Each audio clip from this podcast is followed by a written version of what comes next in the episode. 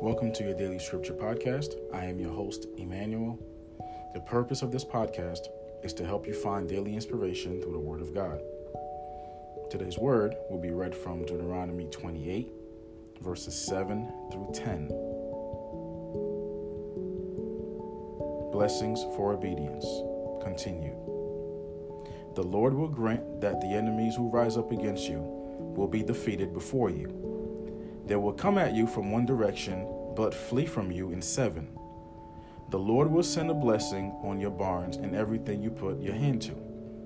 The Lord your God will bless you in the land he is giving to you. The Lord will establish you as his holy people, as he promised you on oath, if you keep the commands of the Lord your God and walk in obedience with him. Then all the peoples on earth will see that you are called by the name of the Lord, and they will fear you word of the Lord is so. I pray that you continue to be showered by His grace, His mercy, and His peace. Amen.